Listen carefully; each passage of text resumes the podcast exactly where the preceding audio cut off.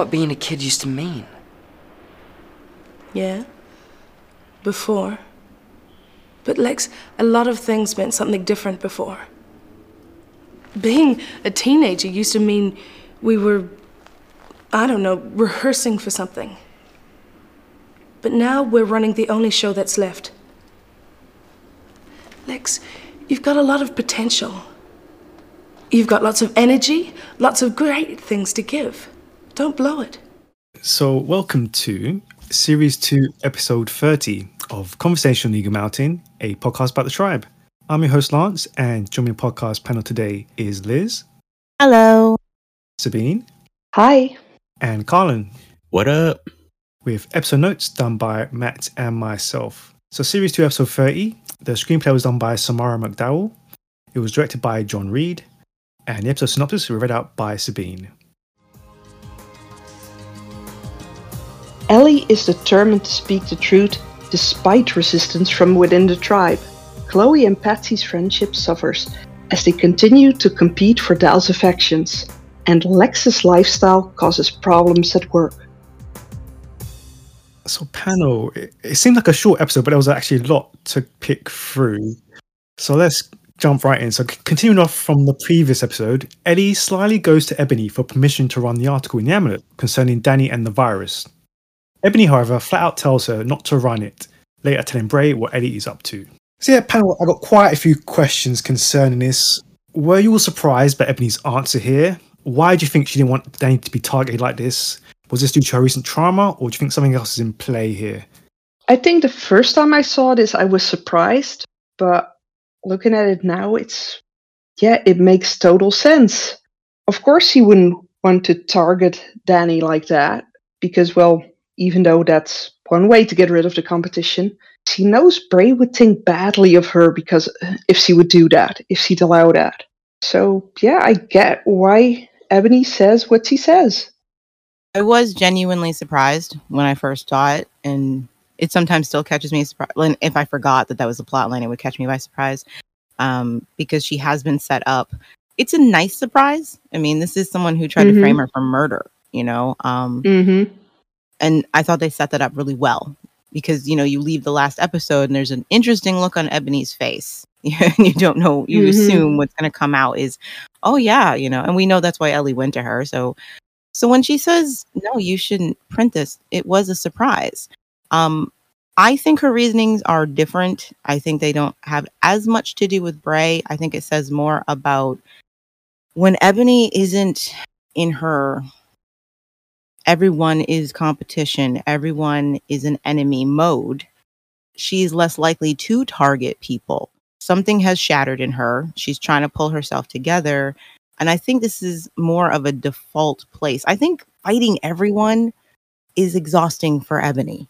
And I so I don't think she's protect you know saying no we shouldn't bother Danny because Bray wouldn't forgive me for that. I mean she was willing to frame this girl for murder. She clearly didn't care what Bray would think of that. You know, um she's done a lot of things that she hasn't cared what Bray would think. I think it has more to do with her frame of mind, where she's just maybe too tired to even look at Danny as an enemy. And maybe that is something Ebony doesn't get a chance to let herself do. Some, you know, she doesn't she doesn't allow herself to just stop treating everyone like someone she has to fight, someone she has to win against, you know? Yeah, um, I, I agree. I think Ebony is clearly still uh, a, on a break from her personality. So she just doesn't want to see anything uh, destruction, anything violence, another mob attacking uh, the Mallrats again. Because if that information does get out about Danny, um, honestly, it could be like another, it could be like a, a terrorist attack or, or, or whatever, and people are going to get hurt in the crossfire. So, I mean, it makes sense. I mean, it was a surprise knowing that she literally tried to frame Danny and then now she's back on her side. But clearly, from all the events that we've seen Ebony go through, it makes the most sense that she's just tired of all the the violence and the the name calling and the shameless uh, bicker. Mm-hmm.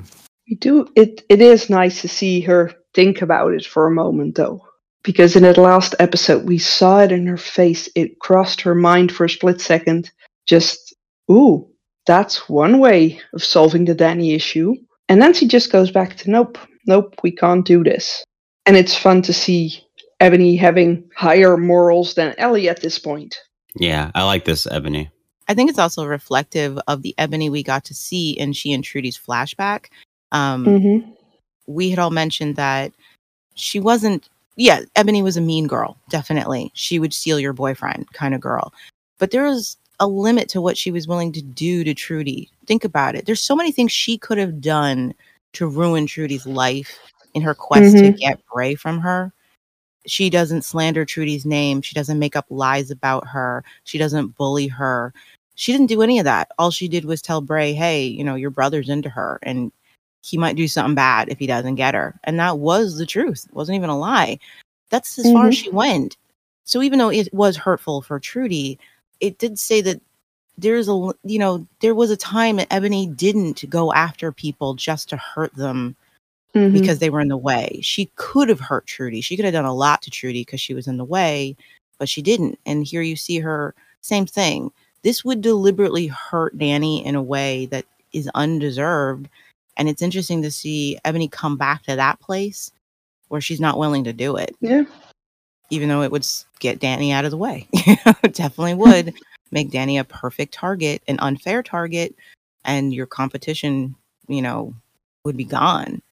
Yeah, but what position would have would that have put them all in? Yeah, that's why I think she's more exhausted. I, I agree with Colin. It's like she just quelled a mob. She got off of her trauma sick bed, quieted them all down, and we can see she got no joy from having to do it. She mm-hmm. was just tired. She's like, "Look, I bought you some time. Just leave me alone. I just want to sleep. I just I'm trying to cope. I'm taking it day by day right now." So maybe that is part of it. She doesn't want another mob that she's going to have to deal with because she knows the Mallrats won't be able to. So who's going to have mm-hmm. to solve that problem? It's going to be Ebony. And she can either let the mob take them all or she has to fight them. And you can tell she's just, she's like, nah, I haven't had my coffee. I don't want to deal with this. Yeah, and, and let's not forget, she declared herself as being one of them. So if they would come after the Mallrats, they'd come after her too, because no one would believe that Ebony didn't know about it. Okay, yeah, let's let's take that question further then. Like, so let's say like weeks have passed, and her trauma's passed, she's back to normal Ebony. Do you still do you think she would have done it or not? Um, if things continued the way we know they will, then I think Ebony could have certainly decided to do say yes, print it, because she'd be back in her vindictive mode. She'd be back in you're Mhm. an enemy and I want to take you out. It's quite possible that she would have. Um, I guess Danny's just lucky that Ellie asked her at this point. But would she have um well been like, given, given up all the power that she could have had by um, targeting the whole Mallrats like this? I, I actually think she would not do this unless it was her coming out with this news to everyone instead of Ellie. If it was her telling everyone, "Look what I found out," Danny Danny was involved in this. It was her dad. Then she do it. But if it was a way in which she would be implicating implicated as knowing this for a while, that wouldn't serve her. That wouldn't be in her best interest. a really good point. Um, I think it could go either way. If Ebony was back in her, her on her game, in her Mhm. I'm gotta Mhm. win at all costs. If she was back in that, has her armor back up, I think it could go either way. I, I think you make a very good argument that she might have discouraged Ellie so that she herself could use the information. Um, I definitely see that is in Ebony's repertoire to be like, no, Ellie, you shouldn't do this. And then at a later date, she's the one who tells everybody, guess what I found out about Danny. But I can also see her not wanting to bring that fire down on her whatsoever. Um, I can also see her being willing to sit back and let Ellie burn the Mallrats because she would be able to talk her way out of it. Yeah. So it could go either way if she was on her game. She's she's got a lot of tools in her belt. yeah, I was gonna say. Ah, I can just see her now sipping a cocktail, watching it go. That everything go down. Yeah, Danny is very lucky. Ebony's like having a break from her personality. I mean, yeah, that leads I guess leads to the last question. Do you think Ebony would let everything burn to get her own back on one person? Absolutely. If it served her. yeah, it depends on her headspace. Yeah. Ebony has she has many faces, you know. Mhm. Yeah, I think she would too, but only if it serves her. And yeah, what do you make of Ellie coming to, to Ebony of all people for this news? she just wanted someone to say yes, so she could be free of all blame by saying, Look, I asked one of her leaders, and they said yes. because that's what she wanted. Ellie knows. She knows it's crossing the line to print this story and put Danny in this kind of danger. hmm Again, if she was any kind of journalist, she could still print the truth without endangering Danny. Um, but I don't know. Maybe she didn't pass AP English. Anyway, she definitely did this because she fully expected Ebony to. Why would Ellie ever trust anything Ebony has to say? She doesn't trust her. She doesn't like her. We all know that if she wanted genuine advice, she'd go to someone like her sister. So she wasn't looking for advice. She was looking for permission. And she went to the one person she knows hates Danny. because she, and I mean, think about it. Why would she get angry when Ebony says, no, you shouldn't print it? Why would she get angry? She'd be, she should be like, oh, okay. Well, thank you for being honest with me. No, she gets pissed because that is Mhm. not the answer she wanted. hmm And if even Ebony thinks you're in the wrong, come on, how far have you fallen? uh, she's like that little kid that goes to the parent who's most likely to say yes. yeah. That's what she, that's just what, what she reminds me of at this point. You could totally tell that Ellie's in the, in the wrong by her actions, but because normally she would go to her sister for this advice, but clearly she just wants someone to agree. Yeah. She knows who she's going to. I mean, come on, even Jack disagreed with this idea. I mean, if she really wanted someone to agree, I'm surprised she just didn't go to Lex. That's because Lex is not one of the leaders at this point. Yeah. She at least would if she's going to Ebony, she has some plausibility like to say, Oh, well, I went to one of the leaders. You're you you put Ebony in charge of us. You know what I mean? Yeah. I had every right to ask her. Lex would just be another adult, or well, big kid. She wouldn't be able to defend that if that's what she used. If people were like, Ellie, why'd you print this? She'd be like, Well, I asked Lex, and they'd be like, Lex, you asked Lex. And she wouldn't have a defense against that, you know, but Ebony's more uh viable to say, I asked her. You made her leader, so I was allowed Yeah. to ask her. Yeah, asking Lex would have had as much credit as asking KC. Pretty much. yeah, she should have asked KC. KC would have given better advice. Yeah. Uh, yeah, and something that you mentioned is, and that was also in the comments, like, what's stopping Ellie from just doing this story without Danny's attachment? Well, why does she really have to have Danny plastered all over this? I think it has to do with bad writing. I get the lesson they're trying to teach. I totally get this. Um, but it's another one of those black and white situations where there was a solution in the middle and the show is ignoring it to create a conflict. Mhm. Uh, there are plenty of journalists who cannot reveal their sources because it could endanger someone. It happens all the time. If you can't get someone to say on admit on record that they, you know, they gave you this information, you have to find a way to still print the story without revealing who they are. People who could get fired, people who could be prosecuted, persecuted, whatever could happen to them if they were the whistleblower or they were had some involvement we redact information all the time to protect people. Even when you're sharing receipts online that this person texted me this, you still take out any information that could lead to who they are because you have to protect them. You don't want to dox them. Hmm.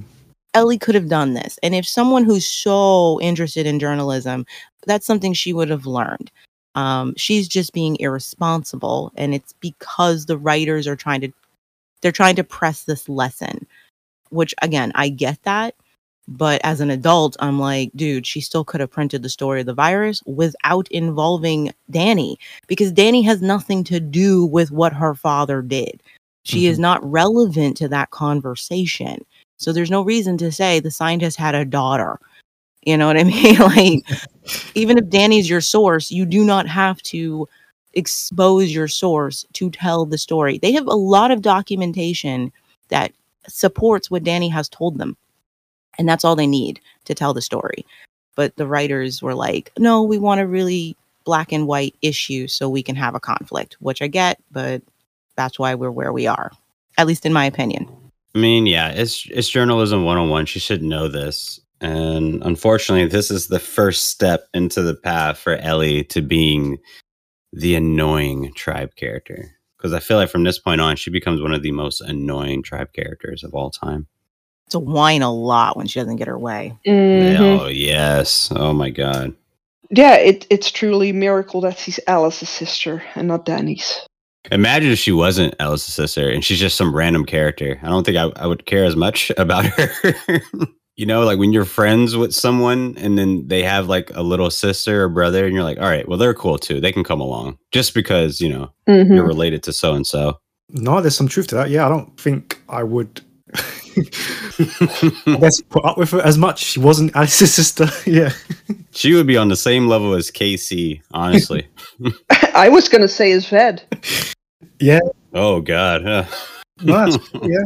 Um, It wouldn't bother me so much if Ellie hadn't been introduced as being more sensible than this. mhm. Mhm. Like they're the ones who introduced Ellie as having a good head on her shoulders and having integrity. You know, she was the one arguing with Jack about doing the right thing. Um, Mhm. So that's the only reason it bugs me. Like, I'm fine if this is her personality, but you did introduce her as being more sensible than this. But I suppose it's fair that even a sensible character could lose their head and become very stubborn about something. And that's Ellie. But um it's not fun to watch. It's very annoying because she's so in the wrong here. And she keeps trying to use righteous arguments or bad faith arguments to prove that she has a right to do this you know, like this is supposed to be about truth. And it's just like, you know, you're in the wrong. You can print the truth without endangering Danny. You know that. And you mm-hmm. know that everybody telling you this, you know, you're the bad guy. She's being stubborn about it. It's all about a lesson she needs to learn. I get it. But no, it's not fun. She's very annoying. Yeah, I, I have to say, these past couple of episodes, I started to like Ellie again and wondering why I found her so annoying. And then this happened. And suddenly I'm back to my original state with a, yeah, no, Ellie is annoying. Let's heat that one off a cliff. I mean, I still like her. This is just some behavior she's engaging in that I don't like. Like, Ellie, you're wrong. You're wrong, baby girl. This ain't cool. You're going to get someone killed who does not deserve it. Again, I don't even know why Danny needs to be in this. Right. Danny isn't about the. Tr- it's supposed to be about the truth of the virus, right? What does Danny have to do with? it? Mm-hmm. Yeah, the only thing she has to do with it is that she confirmed what happened. She's she was a witness to what actually happened. Yeah. And Ellie just wanted wants it out there, everything out there, so she can be seen as the one person who managed to find out what all the adult journalists couldn't. Yeah. Clearly, Bray was trying to tell her this, and then Ellie started raising her voice and started getting really annoying. Oh my god! I just wanted to throw like a box of hot French fries at her or something. I do want it understood that I don't think the answer was just to not print any story. Yeah. um, I still think I can understand. There's nothing wrong with wanting to get the truth. This is what happened to us. This is why our world is the way it is. I just, as what, as she wanted to print it, wasn't okay. It needed to be edited to protect somebody. Mm-hmm. And it's like, I don't know why no one suggested that. And I don't know why she didn't consider that. Because he's like what, fourteen? She needed to learn a lesson. That's all it comes down to. Mhm. She needed to learn a lesson. We'll come back again to this in a little bit, but um, let's move on to the trading market because Bray and Danny announce a new currency slash chip system for the trading market, one which Tyson obviously disapproves of. And yeah, questions about that panel. Like, what are your thoughts on the creation of this new system that, yeah, again, the Mallrats are in control of? Do you think it is too soon after everything that's happened with the antidote? And like, yeah, is it not too overly complicated? I was reading so many comments that people just did not understand it at all. it's like everything else with Brian Danny. It's not a bad idea, but it's just an idea. They don't have a plan to implement it properly. They just said, oh, the tokens have vague values and we get to decide, but they're not deciding. They give it to Lex.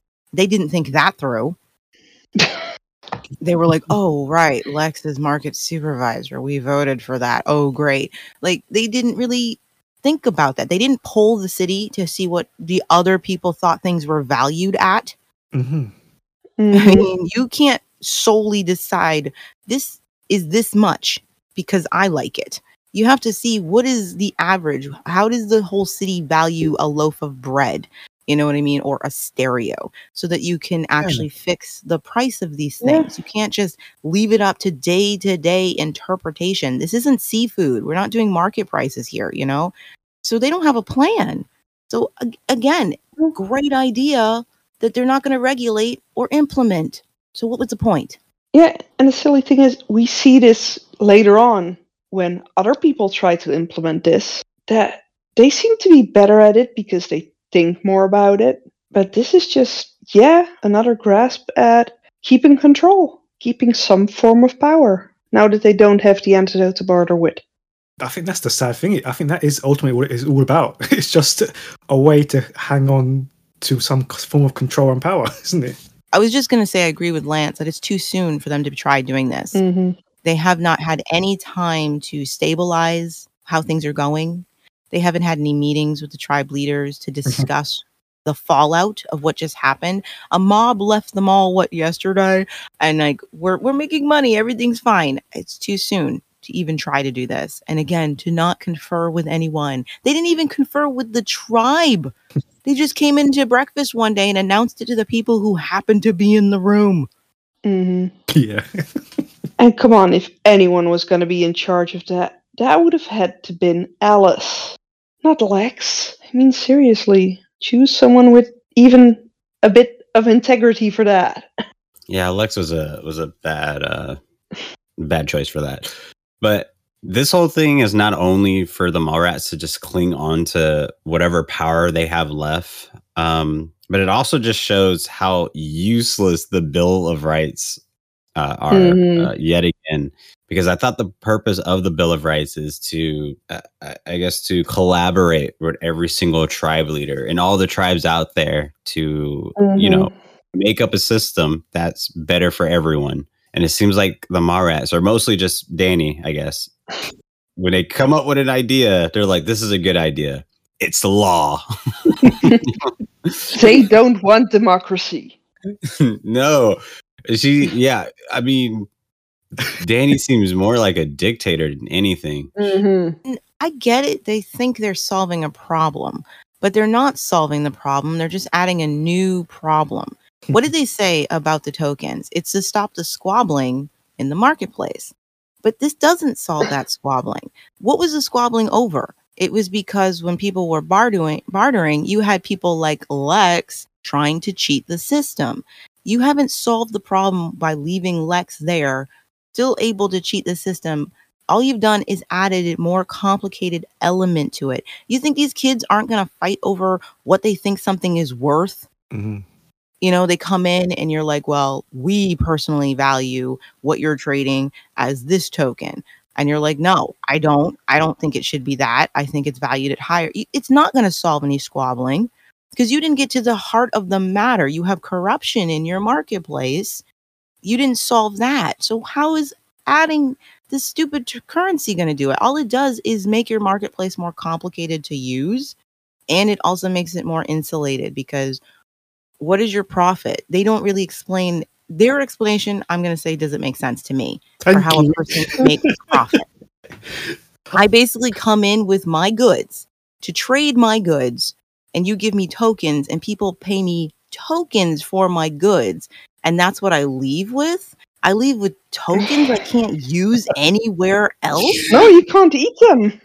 Before, if I came in with my bread, I could trade it for something substantial, batteries, an apple, or whatever, and I would leave with those things. But now you're giving me plastic that I can't use in the world.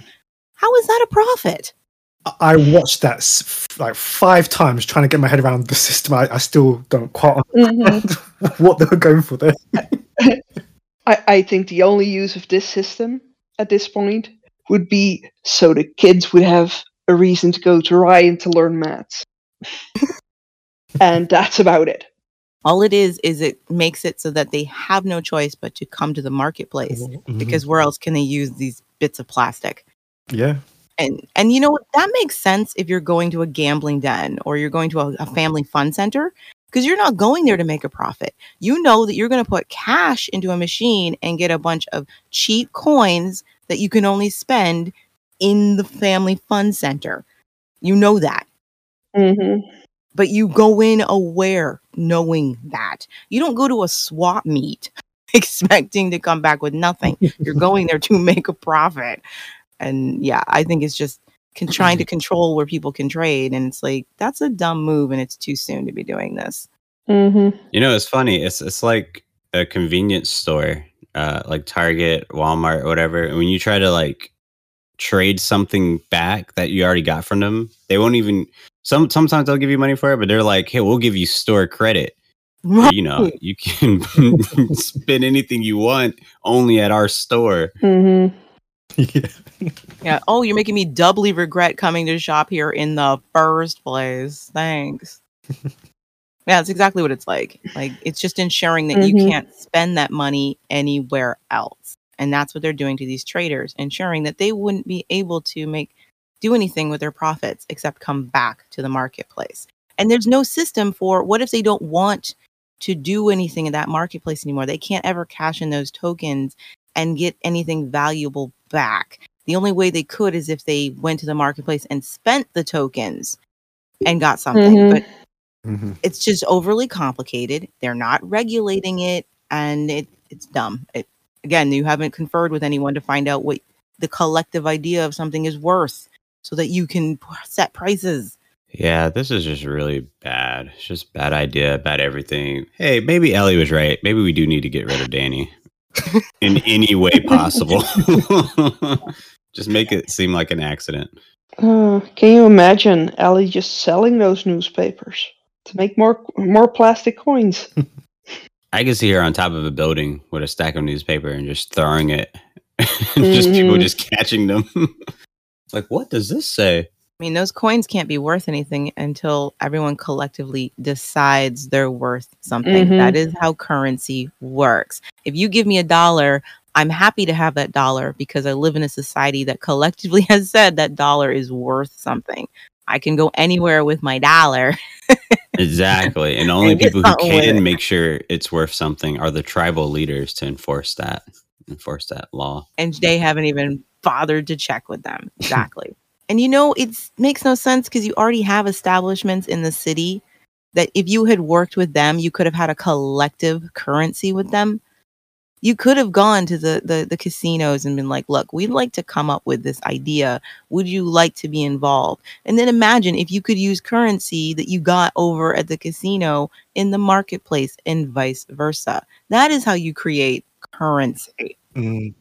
Yeah, and this this is actually where we later see Ebony and Luke doing it better because people want to know about what's going to happen with it. yeah they You know, they they actually explain things to people, talk about it with people. made it Sure, citywide. it wasn't perfect, but better than this. yeah, it's like Ebony took one glance at this stupid idea. I was like, okay, I'll remember that for later. And you know what? They even made sure that their currency was made of scrap metal, which is still worth more than these plastic Mhm. tokens. Yep. What happened? Ask him. Look, I didn't do anything. I was just sitting there minding my own business, and the next thing I know, Ebony's got the box. And the tokens were gone. I must have turned my back. It was just for a second. Oh, that's lame, Lex, even for you. One of my men saw him sleeping on the job. That's a lie. That's how the tokens got stolen. Because it was the morning after the night before. Again. Lex. Look, who cares? Living with a bunch of prissy do-gooding bleeding hearts like you lot will be enough to make anyone go out and party too hard. And who cares about the tokens? It's not like they're worth anything anyway. Well, thanks for that, Lex. You're fired. This obviously ends exactly as you expect with Lex being in control of it. Um, because after another wild night, he falls asleep on a job and the tokens are stolen, leading to Bray firing him and immediately hiring Ryan. Um, so, yeah, panel, what did you make of Lex in this episode? And how did you feel about Ryan being nominated to step up here? Me noticed he was there. I don't like the way like uh, Bray, Bray hires him though. like if you Mhm. want to make someone feel like a consolation prize, like he didn't even ask like Ryan, would you be interested? I think you'd be great at this. Just Ryan, it's yours. Because, and it, if it were me, I'd be like, wow. Apparently, you had no one else. hmm even Ryan's like, um, okay. Is it because you want me to do the job, or because you don't have anyone else to do the job? You could have asked. That's a nice way to do that. Hey, at least he knows Ryan will step stand up to Lex if he really needs to. Kudos to Bray for doing something. I couldn't believe it. He made a Oh, yeah. decision. I almost, I got the vapors, you guys. That's true. hmm He made such a concise decision. I forgot he knew how. It's a miracle. It was an appropriate decision. Yeah, and That's he didn't even have to ask his missus. yeah. he made Uh, this all on his own. That's that's very true. You know what? This entire episode, Bray is kind of, I don't know, an alpha. which means he feels really out of character. yeah.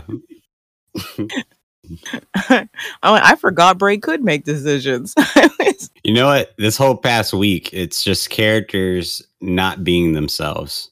We have Bray and Ebony switching places. So it was nice. It was a nice flashback to the Bray that I have loved in the past and defended Mhm. so hard, so wholeheartedly. Like, where have you been? Well, hiding behind people's skirts or well pants. You know what? You can pass this episode off as like a really bad parody of Freaky Friday of Ebony and Bray just switching places. No. Hmm.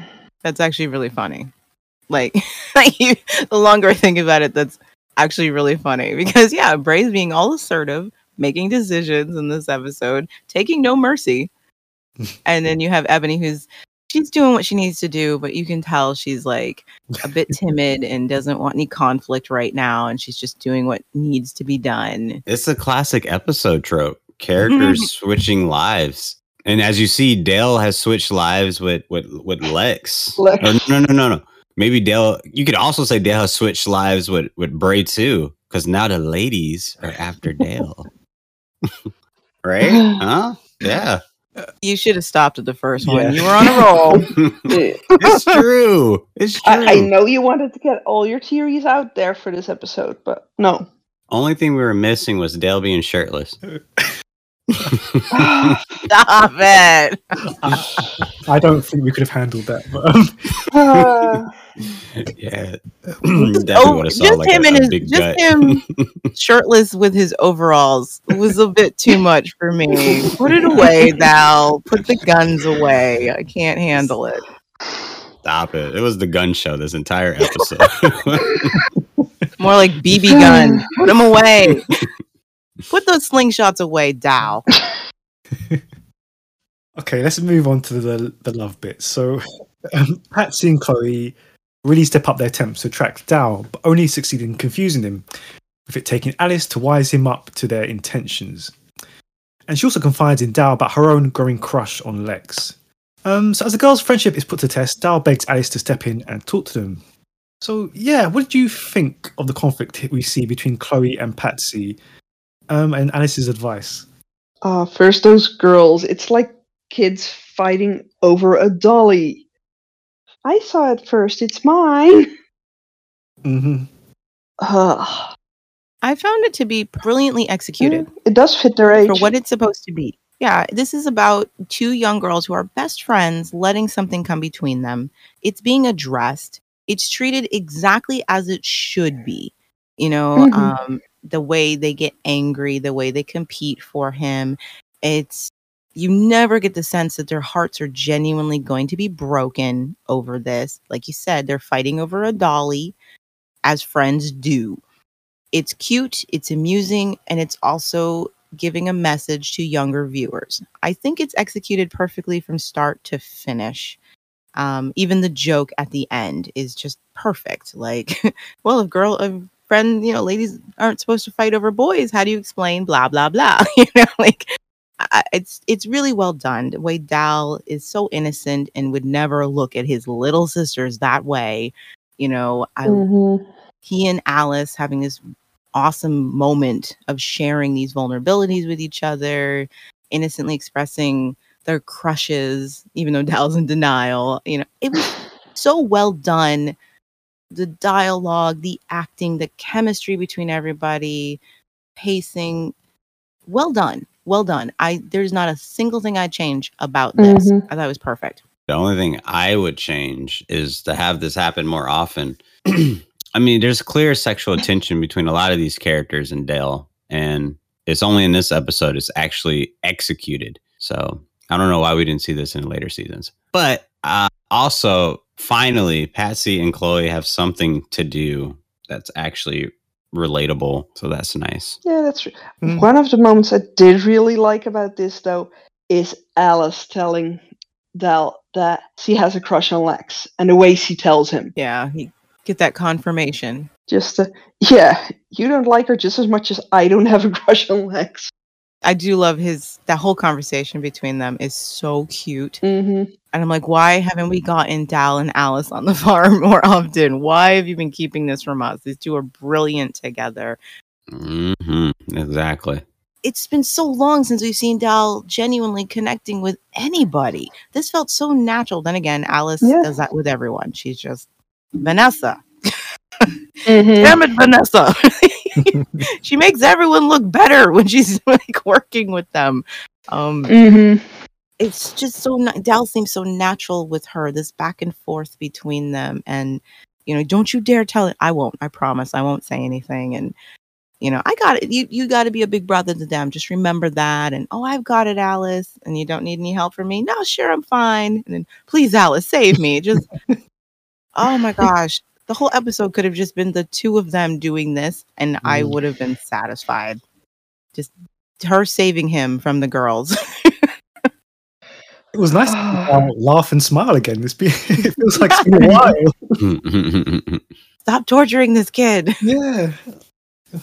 And uh, may may I just add that little moment when Patsy realizes that Jack and Ellie are falling out, and she just decides, okay, so he's in the market. Chloe, you can have him.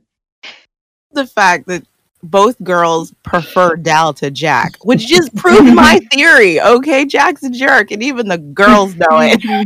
Proves my Mhm. theories, a lot of my theories as well.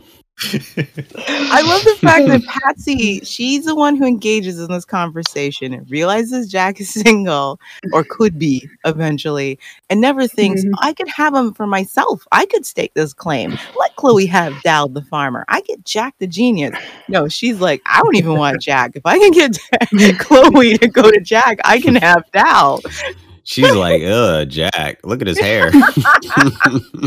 Even though Jack looks more like the picture she drew. Oh, that just makes me laugh. And then when she chases after Chloe, like, no, it's perfect. And Chloe's just like, no, I like Dal better. Get out of here. you know, it would have been really funny if she would have been like, look at Jack's hair. It looks better on Salene anyway. And it's such a classic move. I have done this with my Mhm. friends. I've seen it when we were children, usually over like a toy or candy. They have the thing you want. So you try to convince them that they may like this thing better. yep. Like, look at this Barbie though. Look what look check out. I can take her earrings out and I can change them. And they're like, no, I want the Malibu Barbie. Get it, Barbie.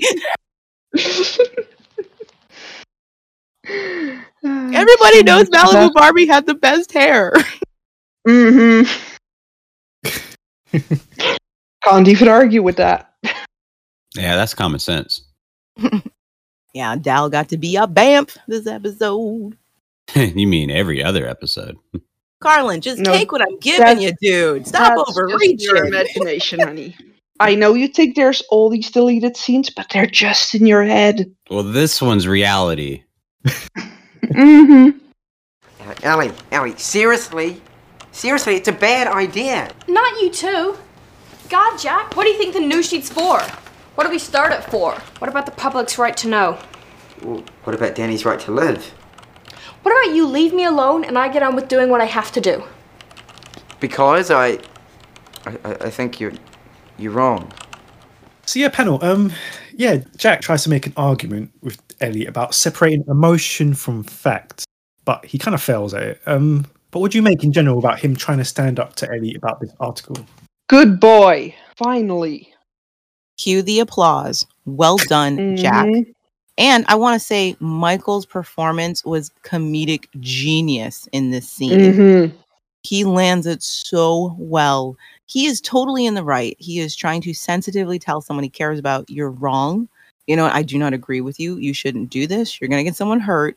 While also trying to let them know, look, I don't want to fight with you. I still love you. Please don't run away. Don't be mad at me. And uh, separating emotions from facts. I mean, Jack's great at that. He doesn't do emotions with his facts. Well, I mean, they're both wrong because they do. But Mhm. um, I just he was in the right. He was brilliant, very funny. She's in the wrong. It was a great scene. Absolutely. Mhm. I'm gonna give Jack credit here. Well done. Nice try, buddy. nice try. Yeah, definitely one of Jack's uh, bright spots on the show, or especially this season. Definitely a big highlight. the way she leaves and he's like, really, really wrong, but in a damn. like Michael, you're killing me. Stop it. You know, it's funny. It's probably this performance. Ray was like, "I want you to be on another show." Oh my gosh. That was good. That was so good. This is a good screenplay. Yeah. They did a really good job. The dialogue is sparkling in this. Okay. Unfortunately, the love situation in the mall goes from bad to worse, and we talk about Ryan and Salene. So Ryan seems to ignore every single social cue and escape from Salene on the subject of having a baby. But we do kind of see his reaction when she walks away, revealing that he isn't quite as ignorant as it appears. So, I mean, my question to you guys is: Is Ryan this naive, or is he purposely trying to wear Salene down on the subject of a baby? He just doesn't want to see the fact that she doesn't want the same thing as he does because he saw her be cute with Brady. So surely that must be what she really wants, right? That's what all women want, right? He's not naive. We know Ryan is capable of reading social cues. He can tell when someone doesn't want something. He is deliberately ignoring her because this is what he wants so desperately. And uh, I'm going to try not to get upset about it. I don't think she could not. I granted, yeah, someone would say, Salene, you should have just said out loud you don't want the baby, but dude, she is saying I don't want a baby. And Mm-hmm. completely ignoring that. He doesn't even say, "Sweetie, can we talk about this? I'm getting the feeling you don't want a baby. Could you tell me why, you know, or whatever?" I I would be like I first I remembered it as maybe Salene had overreacted to him, but watching it I'm like, "No, she didn't overreact." Like I would be so pissed if I had made it, you know, pretty clear with my body language I don't Mhm. want to talk about this. And then I walk in with him and he's still looking at baby books and smiling at me. Like I would think mm-hmm. he was doing it on purpose. I'd be like, "Wow, you really don't care how I feel about this." And all that implies, it's not like, "Oh, we're talking about getting a kitten." We're talking about me warping my body and giving up a year of my life and then the rest of my life to bring another human being onto the planet. Something that could kill me given our reality. And this is how little you care about any of that. I can see why Salene gets goes from zero to a hundred with her anger and frustration at him over it. And no, I don't I don't think he's that naive. He just Mm. wants this that much that at this point her feelings on it do not matter. Gotta love toxic relationships. it warms my heart. But uh, I have a question. So they're having sex, right? Yeah. Okay. So are they like practicing safe sex? I assume so, or else this conversation wouldn't have come up. Yeah. They're doing what they can Mhm. to prevent a baby, which is why Ryan Like- would say, like, maybe we should not use those preventions. yeah. Okay. Uh, well, yeah, I guess they wouldn't show that in this kid show, but I was like, I wonder if there were condoms at the mall or or whatever. Because if not, Probably. Yeah, there are. okay. We see a scene later on with um, Ellie and Jack, and they mention it. Yeah. Okay, cool. Awesome. And they're at this point in time, they're not expired yet. and you have to also keep in mind there are other forms of birth control that may not be Mhm. 100%, but that people employ all the time. They fall back on those forms of contraception. Again, even though they're not Yeah. Mhm. advisable or 100%, people will Right. use them. So Right. I think it's heavily implied they are being safe. And that's why Mhm. Ryan's like, hey, maybe we should take the brakes off. Mm-hmm. Right, right, right. Okay, that makes sense then. why do I think he's desperate to have a baby?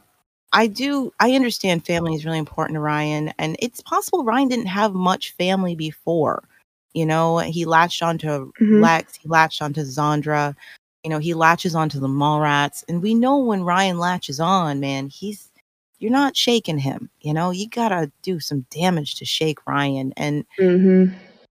I get it. I understand the desperate desire to have something of your own that you can't lose, that can't be taken from you. You know, um, I do get that. I don't think it's entirely selfish that he wants it, but he's not the one who has to do it. You know, this is not a decision he can make on his own.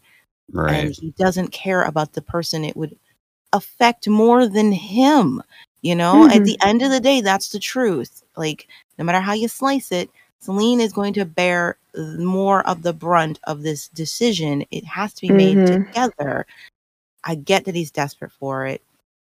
And it could it could also just do with the same we know they're insecure about each other. We know that's why they finally Yeah. had sex due to their insecurities and needing reassurance that they truly loved each other.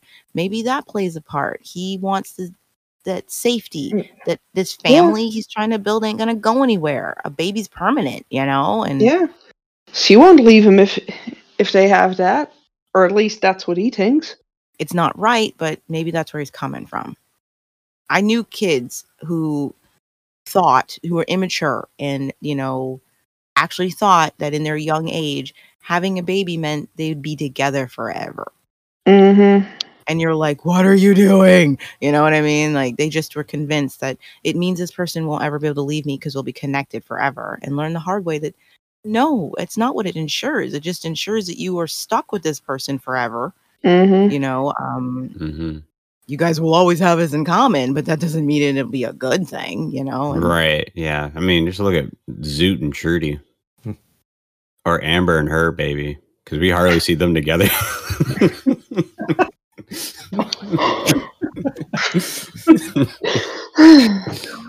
Am I not right? I can't even argue against that. No. I will leave discussions of Amber's motherhood to season four. yeah, I'll, I'll, I'll stay quiet on my opinions about that one. I'm going to leave it alone for now. Um, I'll say that I don't think there's anything wrong with the fact that Ryan would like a, a child, would like us start a family.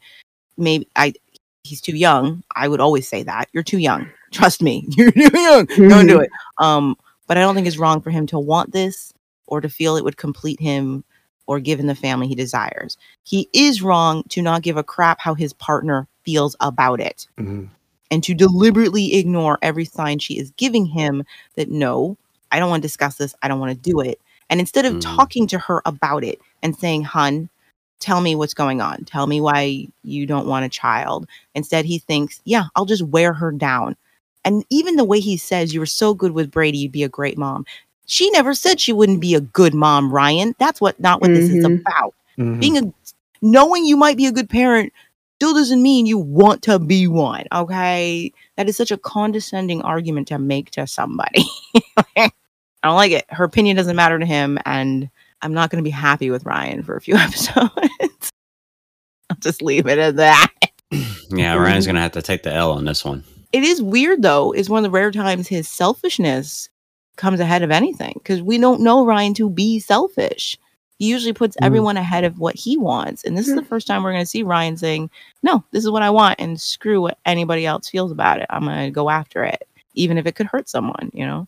Very rare Yeah, I, I do wonder if age has anything to do with it. Just, you know, thinking that, okay, she's good with kids, so she'll want them eventually. So, you know, and I want them, so it'll make us happy, really. Yeah, but he's acting like he feels that she just needs some convincing. because he doesn't care how she feels. Yeah. Doesn't care how she feels or doesn't really doesn't get why she wouldn't want this. I don't know his age. I mean, obviously, he's a teenager. You know, he, he can't be trusted with every decision Yeah. and thought that pops in his head. But, and you know, I've known adults who still do this.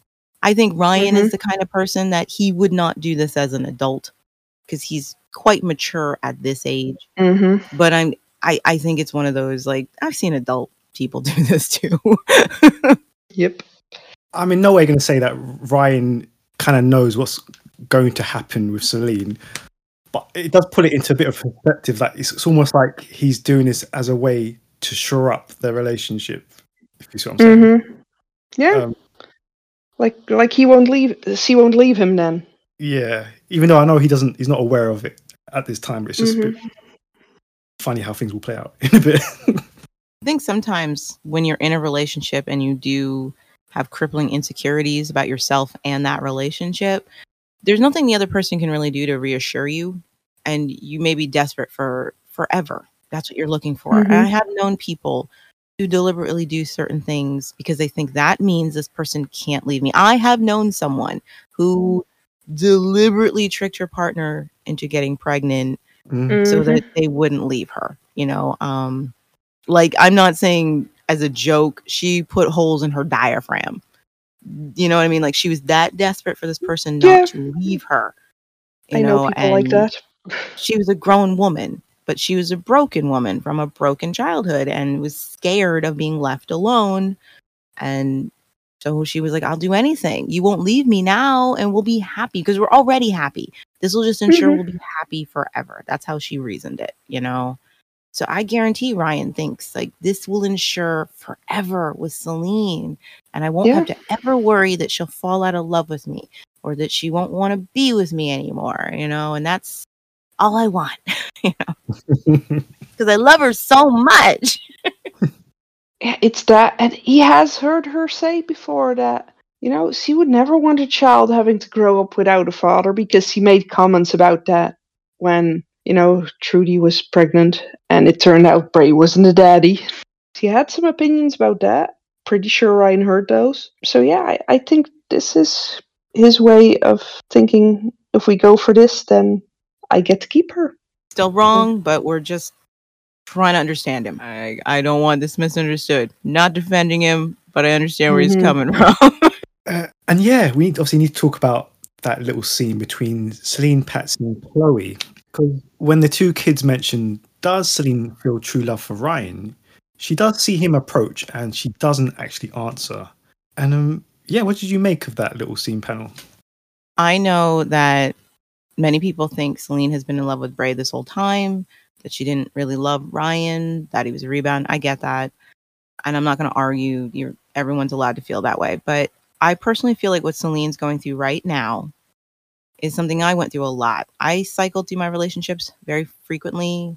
You know, I usually had maybe one to two boyfriends every year, you know, um and or less, even more so it depends um and i would go through the infatuation stage and it was about the four month mark when i'd start looking them and not feeling that same spark i wouldn't feel that same oh i'm so glad you're here and i assumed that meant i didn't care about them anymore like oh i guess i just don't have those feelings for them anymore i didn't know what it means to actually be in a long-term relationship and having to work on it and what happens when you don't feel like a giddiness around that person. I think what Salene is going through, she's looking at Ryan and the spark has faded because real life is, they're dealing with real life every day. And she's looking at him. She's annoyed with him. Keep that in mind. The fact that he brought up children has made her consider what it would be like to be with him forever. And suddenly she's Mhm. not feeling like, oh, that would be amazing and she's starting to question do i care about this guy do i love him i think the whole conversation with the girls is her trying to convince herself that of course she still loves him it's just not the kind of love she had for bray i mean why do you think that's the person they're talking about you know what i mean Mm-hmm. I think that's what's going through her head. Like I felt so strongly for him, but it wasn't real. It couldn't have been real. No, what I have in Ryan is real. It has to be. It's real love, and it takes time. And it takes effort, and I'm gonna keep telling myself that because I'm starting to question my feeling. See, to me, it always seemed like she always questioned those feelings. From the very beginning, she was just desperate to have someone love her. I've never seen her as the person who's really, truly, madly, deeply in love with Ryan. Maybe some brief, tiny moments, but most of the times she just seemed to be with Ryan because he wanted to be with her. Yeah, I mean, it just feels like two friends who are just, you know, they went through an experience together that was pretty traumatic, and then just for that, they just continue to be with each other. They're together just for the sake of just being together. That's how I look at it. Yeah, and it means more to him than to her. You know what's sad is that it's because of their world that their relationship has these high stakes. And it really doesn't, Mhm. it shouldn't have to be. Think if they were in high school, these two would have gone out for a portion of the school year and it would have just faded away and that would have been okay. They wouldn't even have considered being together forever because they have all this stuff in the way. They've got school and, you know, college and expectations. These questions wouldn't have come up. Ryan wouldn't be talking about having a baby if he was a sophomore in school. right? No, I mean, C- Salene might have doodled his name in her notebook, but that's about it. like I remember my high school sweetheart. I was absolutely in love with. He was my second love. It was great. We had a great relationship. And yeah, when we talked about forever, we were looking deep into the future because we knew we had a bunch of years between the future we could ever have. We both knew we were expected to go to college, we wanted to get our careers going. So it felt safe to talk about the children we were going to have and where we were going to live. Mhm. But if in that moment he had said, Hey, drop everything, let's run away together, I would start questioning if I loved that guy. I'm 17. Are you crazy? I'm not doing that. Like, it would have scared the crap out of me. I would have gone running for the hills if I had to think about Mhm. actually being with him forever, starting right now. Salene and Ryan don't have that buffer. There's nothing to stop them from starting their lives right now. That's Mhm. terrifying. You know, I feel bad that it has to be such a high stakes situation because they're living in the apocalypse. Yeah, they are the adults now. Basically, there's nobody older than them to tell them, no, no. You have years before you get to do that. Yeah. Right now, you just get to practice. No long lasting consequences. Yeah, it's just a bad relationship. It's toxic. There's not much communication happening. Um, they don't even love each other, or at least not in that way. It's I don't just ag- a I don't agree, but I, I can see why you feel that way. well, I mean, you know, it's well, maybe they do love each other, but they definitely can't express it in a, I guess, in a good way. I think Ryan is truly in love with with Salene and the idea of having that family with her. I just don't think the feeling's mutual. I think he's more in love with having a family than with Salene. Mm. But since Salene's a part of that, he thinks he loves her. I think it would be fair to say Ryan loves Salene. She's probably his first Yeah. love. You know, I think Salene, to be fair, may be more in love with the idea of security than Mhm. Ryan. And Yep. Ryan was the one who provided it. Yeah. And of course, she's going to care about the person giving her the one thing she wanted more than anything in the world. And Then she should just get a dog.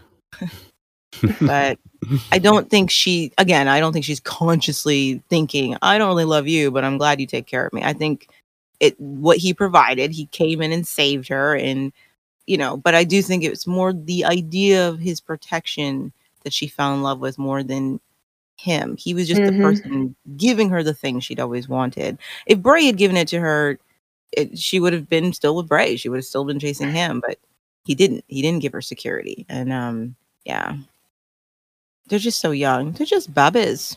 Poor little babbies. These are some serious questions for the babbies. Which is why they shouldn't have any. They both need to have Alice hold their hands and take him for a walk. Ah, and then Alice realizing how adorable he can be and tell him how stupid he's being. Alice would fix this. mm-hmm. Alice would have told him to wait a couple of years. totally would. Alice is so stretched thin. I wish she could. I know, I know. It's just like we can't expect you to fix everything. Stop making her so great, and we wouldn't want her to fix everything. She's like, I'm working on Lex. I'm helping out Dal. Can't do. It's our it's our magical healing Alice. We all want a piece of Alice. hmm She's almost like a fairy godmother, almost like a conscience that just pops out when people need help. And that is why she deserved the happiest of endings, and I will never forgive the show for not giving her one. Mhm. Yeah, that's sure. Still say in my mind, she happily ended up with Ryan somewhere. Alice? Yes. Yeah, I can agree with that. I'd That- like that fantasy. That's in my head as well.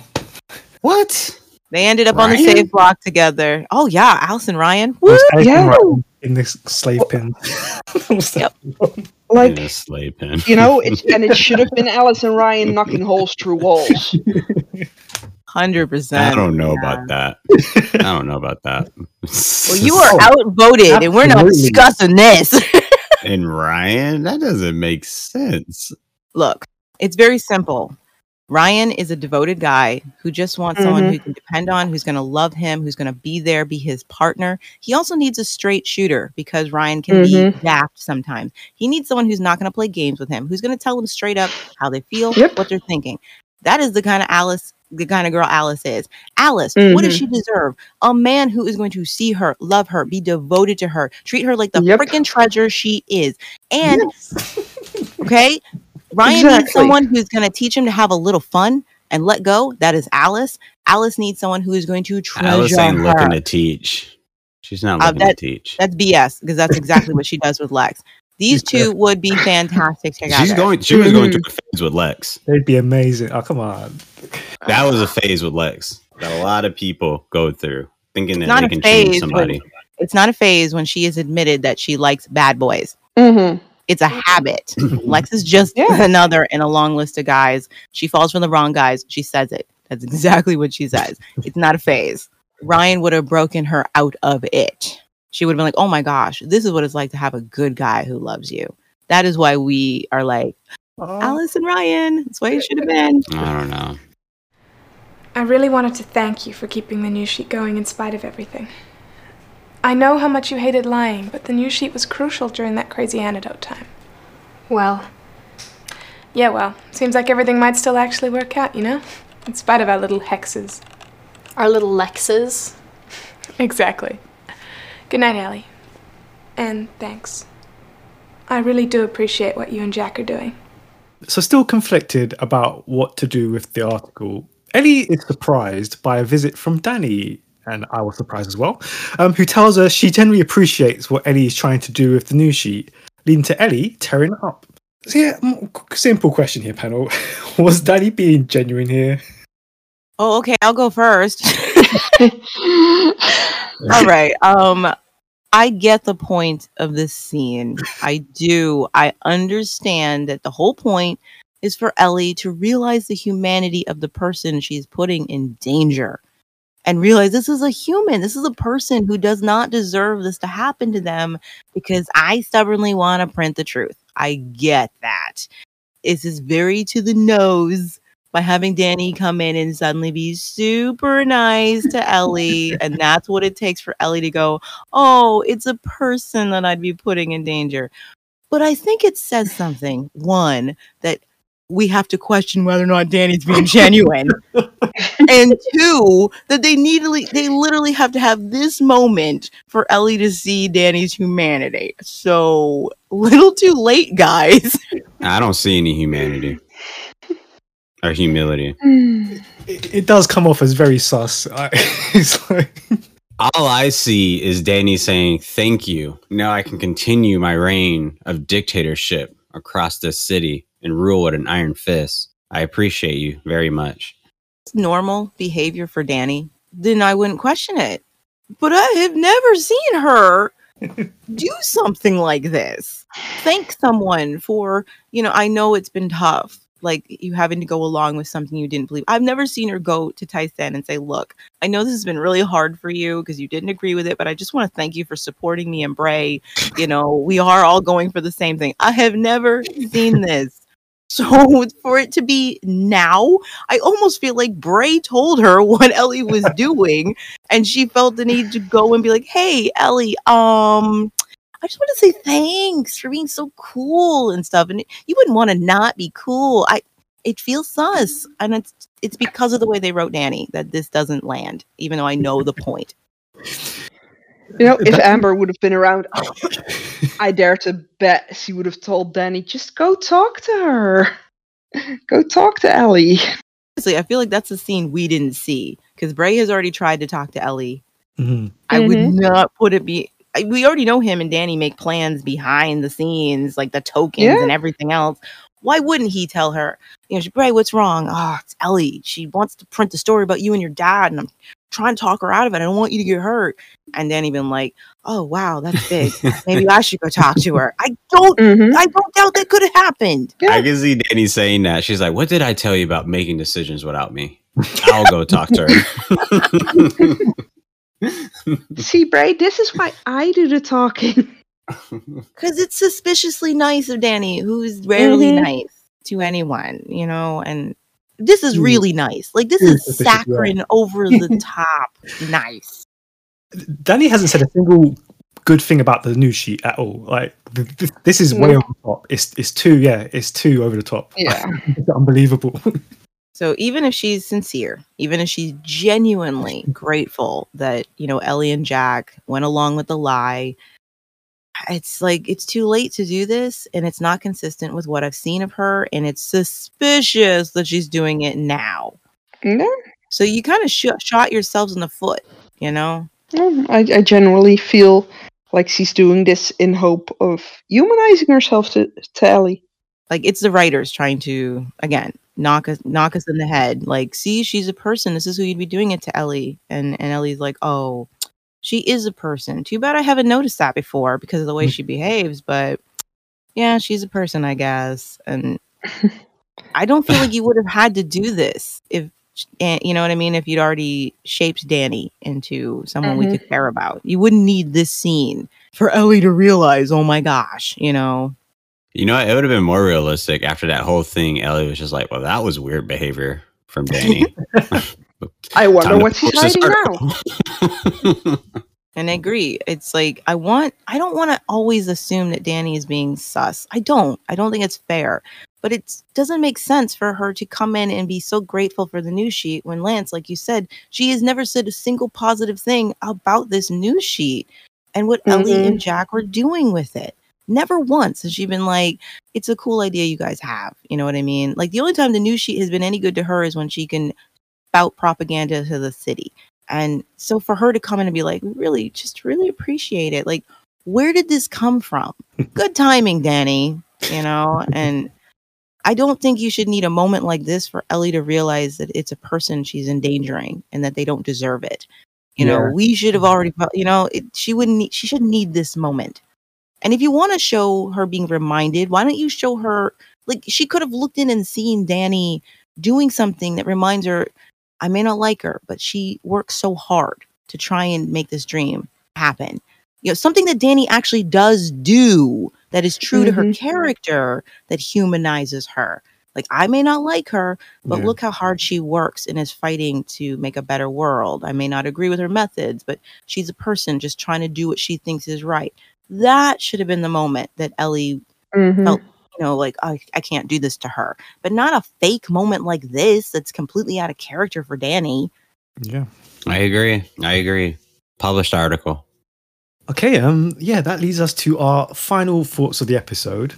So, a shirtless Bray confides to Ebony that they have too much history together and that he needs her. But Ebony cuts to the chase and realizes he just wants her to prop up the militia. However, she does seem amenable to uh, request and responds by taking leadership again in time to pick up the pieces of Lex's earlier mistakes with the tokens.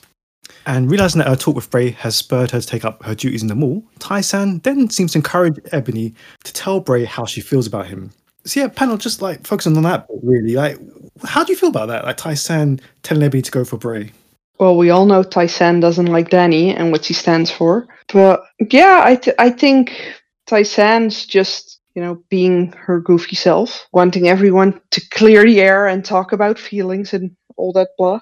unless it's her. So yeah, th- that part makes sense to me. But ah, why does Bray have to walk around shirtless every time he goes to visit people, especially near Ebony? I mean, come on. It reminded me of when um, Tai-san encouraged Amber to face what she felt for Sasha.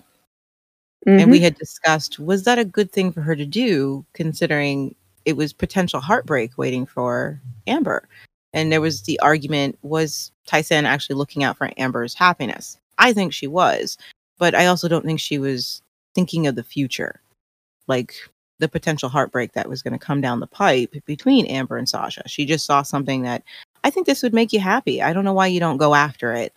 And I kind of feel the same way here. Like, I do think she's being sincere. She's not trying to stir up trouble. No, she don't like Danny, so she certainly isn't going to be crushed if, if Bray doesn't hook up with Danny. But you know, I agree with Sabine that you know she's definitely in that place where she feels everyone should hash out their feelings and they'd feel better. She's looking at Ebony, thinking, "I, I think that's what you need. Why don't you chase this thing?" And not really thinking, "How do you think Ebony's going to feel if Bray doesn't return her feelings?" You know, how do you think this is might end?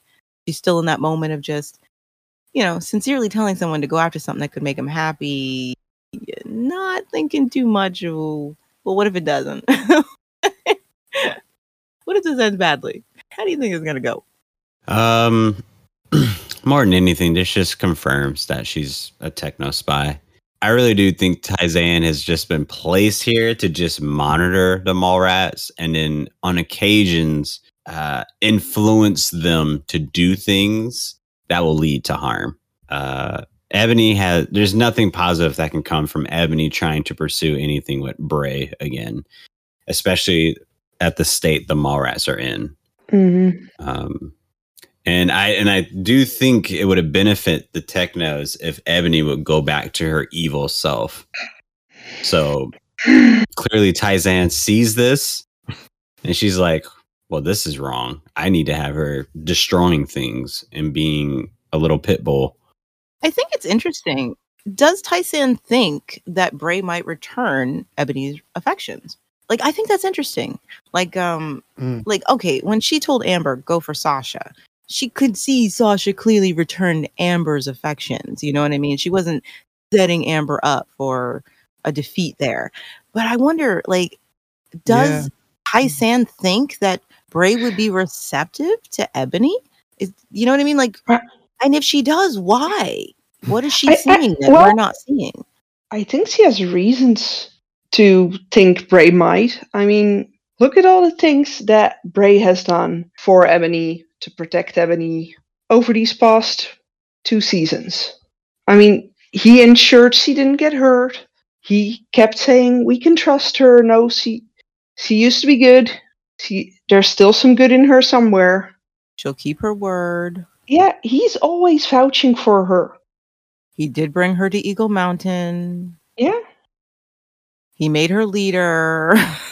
you No, know, there's there's so many tiny things that point to the idea that Bray believes in her.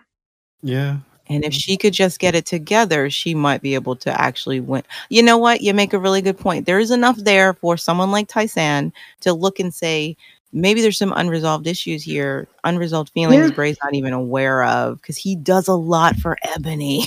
Yeah, well, he do- he does, and you know, she's mentioned to Bray that she wants him to be happy again, and you know, it's and she's seen that Ebony can be a nice person and a vul- vulnerable person. So yeah, I I think she's encouraging her for the sake of both of them. and thinking there's a decent chance that this could be a Yeah. good thing.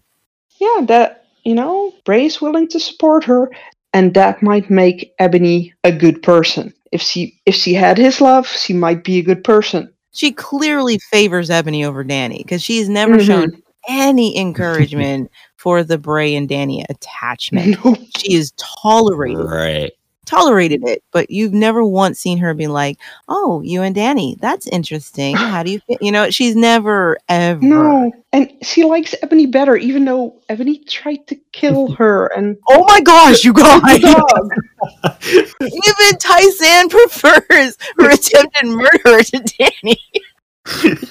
You know, this all sounds like this romantic comedy quote I heard from a movie. And and I'm gonna say it as if it's Tai-san saying it, where she's looking at Ebony, she's like, you know, Bray deserves better than Danny. He's like, Yeah, you're right. But he deserves better than you too. But he doesn't know that yet, so it's okay. Oh, that is so messed up. Poor Danny. God, when you it's put it that way, yeah. Even worse. Even in this moment, when Tai-san is playing playing potential matchup, like matchmaker Oh. for her friend, she's like, okay, on our left we have dictator Danny and her Bill of Rights, and on our right we have a, a- attempted murderess. Like, oh my gosh! And she's Attempted like, murderous, extortionist, you name Yeah. it. and dog, dog Are we, killer. are we 100% sure she never dreamed that Amber was still alive? Oh, don't. Let's just not, please, please. Don't do this to me yet, please. I I almost makes me feel sorry for that. in a way. It does. Like, wow. Oh wow. Ebony tried to kill this girl. She killed the, the, the tribe mascot instead, and Tai-san is still like, you know what? I think I know the perfect guy for you. Like go for it. He's still single. I mean, there's somebody waiting in the wings, but you could totally get in there and elbow her out of the way. We know you're skilled mm-hmm. with poison, you know, whatever. Just, just that's crazy. That's so crazy. Like I said before, everyone deserves a fourth chance. I like her last lines like, when have you ever let anything stand in your way? I was like, okay, Tai-san. Meaning she knows this could be a competition and she's still Yeah. looking for Ebony to win it. Yep. God. Because she wants Danny gone. Danny comes with Danny comes with rules and money systems and all that other crap. Money systems. Now you guys know I don't. You know I, I don't think you know Tai-san would condone anything bad happening to Danny, but I do think it is funny that she, she like she sets Ebony after Danny. Like we both know it wasn't me you were trying to get rid of. You were trying to get rid of Danny. So here's a way to do it. Go after Bray. Work your magic, mm-hmm. girl. Yeah, well, that's come on, achieve, achieve your original goal. Do you really think Ebony's not going to come with rules? Yeah, but different rules. The chaotic kind that Tai-san doesn't Yeah. like. Yeah, well, more the kind of rules that aren't from the old world. Sorry, Danny. That that's funny. I feel bad for you, but that's funny. Even the potential victim is picking the murderer over you. Yep. Um, cool. so that brings series two, episode 30 to a close. Thank you very much to the panel. And if you'd like to take part in a future episode of the podcast, you can send us a message over on our website, thetribe.co.uk, or directly on our Facebook page. So we'll see you next time for episode 31. Until then, bye. Bye. Later. Bye.